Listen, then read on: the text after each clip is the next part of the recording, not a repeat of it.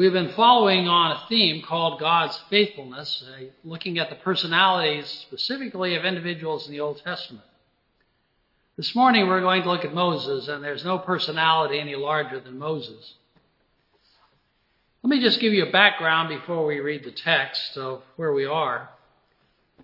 Moses' mother had given birth, and because there was a price out for Hebrew children, she put the child up for adoption in part by floating him in, a, in the river.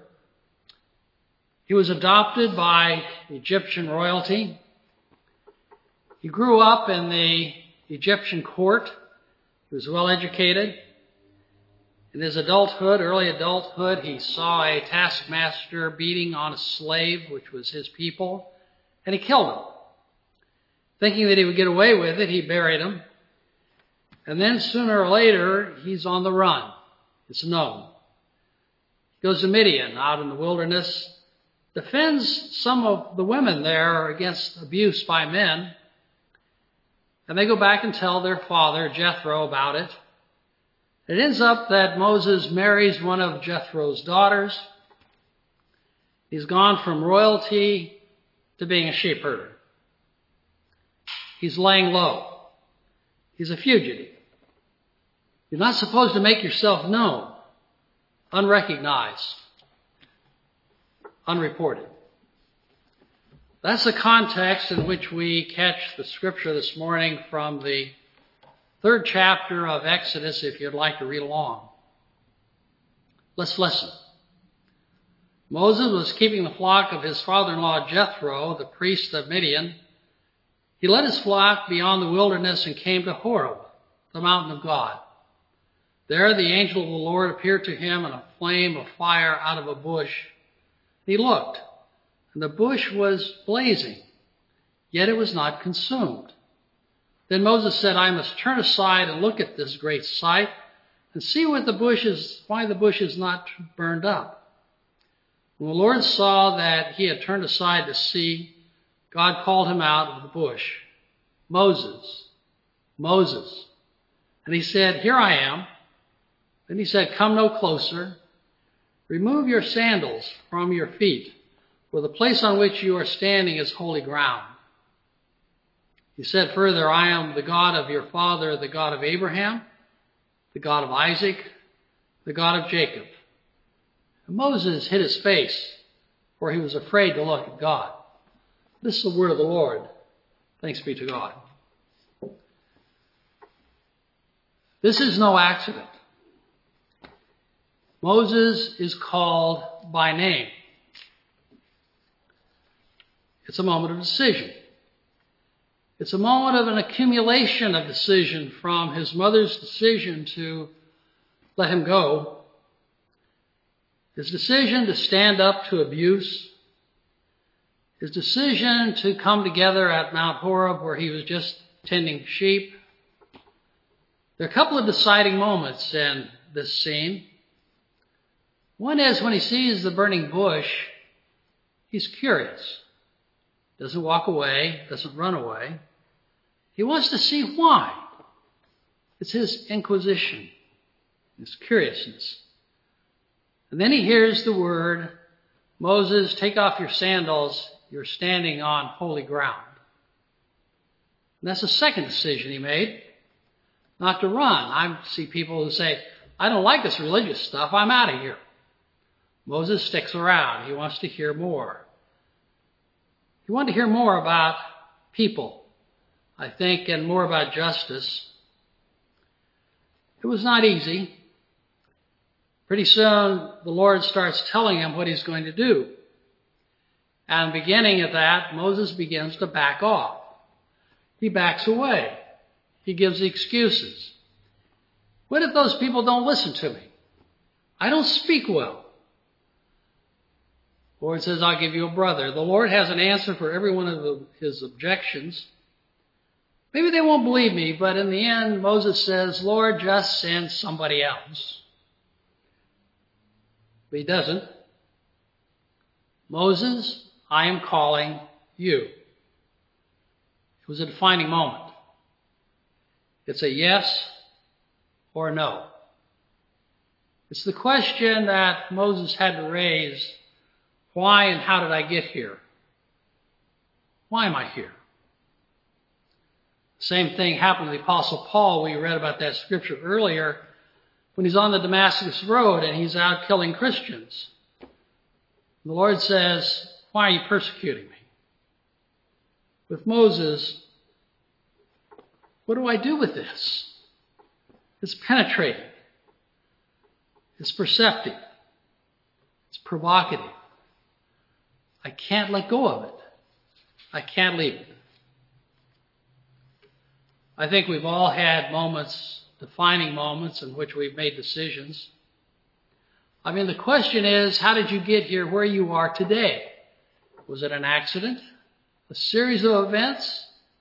Or maybe were it an accumulation of defining moments and decisions? I've been listening to some of our teens recently who are making college decisions. Places where they go to school and Sometimes that's hard. And they talk about one school, and I've enjoyed listening to some of you tell about the advantages and the disadvantages and, and the throes of making a decision. These are defining moments. Where you go to school may determine a lot about your life. It may determine where you'll do your career or where you'll work out your career. It may be where you find a spouse. Important decisions and decisions that aren't to be taken lightly but with a lot of thought, a lot of investigation, and I think a lot of prayer. We've generally made decisions if we're married. We had a choice to make. I don't know how you made those choices, whether to be married or not, or who you married, but they are defining moments. Sometimes we make mid course corrections. Not all marriages work out. But it's how do we make our decisions? Well, let me throw some ideas to you. I'm kind of a pragmatist. I make lists. Pros, cons. What am I thinking about? Prayer. And sometimes in that prayer, I'll simply ask, Lord, am I missing something? Is there something I don't want to deal with? And then I sleep on it. I also run it by friends. I like to know what's going on, but most of all, I need to look at what I'm not looking at sometimes and then to sleep on it. And then the next day I look at it and see should I make a decision or not. Defining moments, we need to take them very, very seriously. The other part to this is in your defining moments, be open to surprises. I must say that I have made thoroughly investigative decisions and ended up in the right places for the wrong reasons. You just don't know. Sometimes I've been in a place, it was a hard place, and I ask, why am I here? Did I make a big mistake? And yet looking back on those decisions, I realize how much I've grown and what I've learned in those times. So part of these defining moments is a sense of patience. We don't see it sometimes in the short time, in the short terms. But perhaps even in the comf- uncomfortable places, we need to understand that perhaps we're standing on holy ground. There's something to be done and there's something to be learned. I've also learned over these many, many years to be open to change. We change. Our circumstances change. I've watched some of you go through these hard decisions. Shall we move closer to family as we get older? That's a hard decision. Those are defining moments because it changes much of your life and how you leave friends and how you go to new opportunities. And we've had some do that very recently. It's a hard decision. My wife and I are looking at the same kind of thing. Long term, do we want to be closer to our children or do they want to be closer to us? That's another question. All marriages end at one time or another by death or divorce. Sometimes those are cast upon us. Some decisions we choose to make and some are made for us. And so as long as we are living, we are making some form of mid-course corrections or dealing with something. Sometimes I hear people say, let go and just let God. I must say I have a little difficulty with that because I don't think disengaging from the decisions is a good idea, but I do think listening is incredibly important. So, God, what is it you want me to do? I'm listening. Listening with my heart. The Lord said to Moses simply, I will be with you.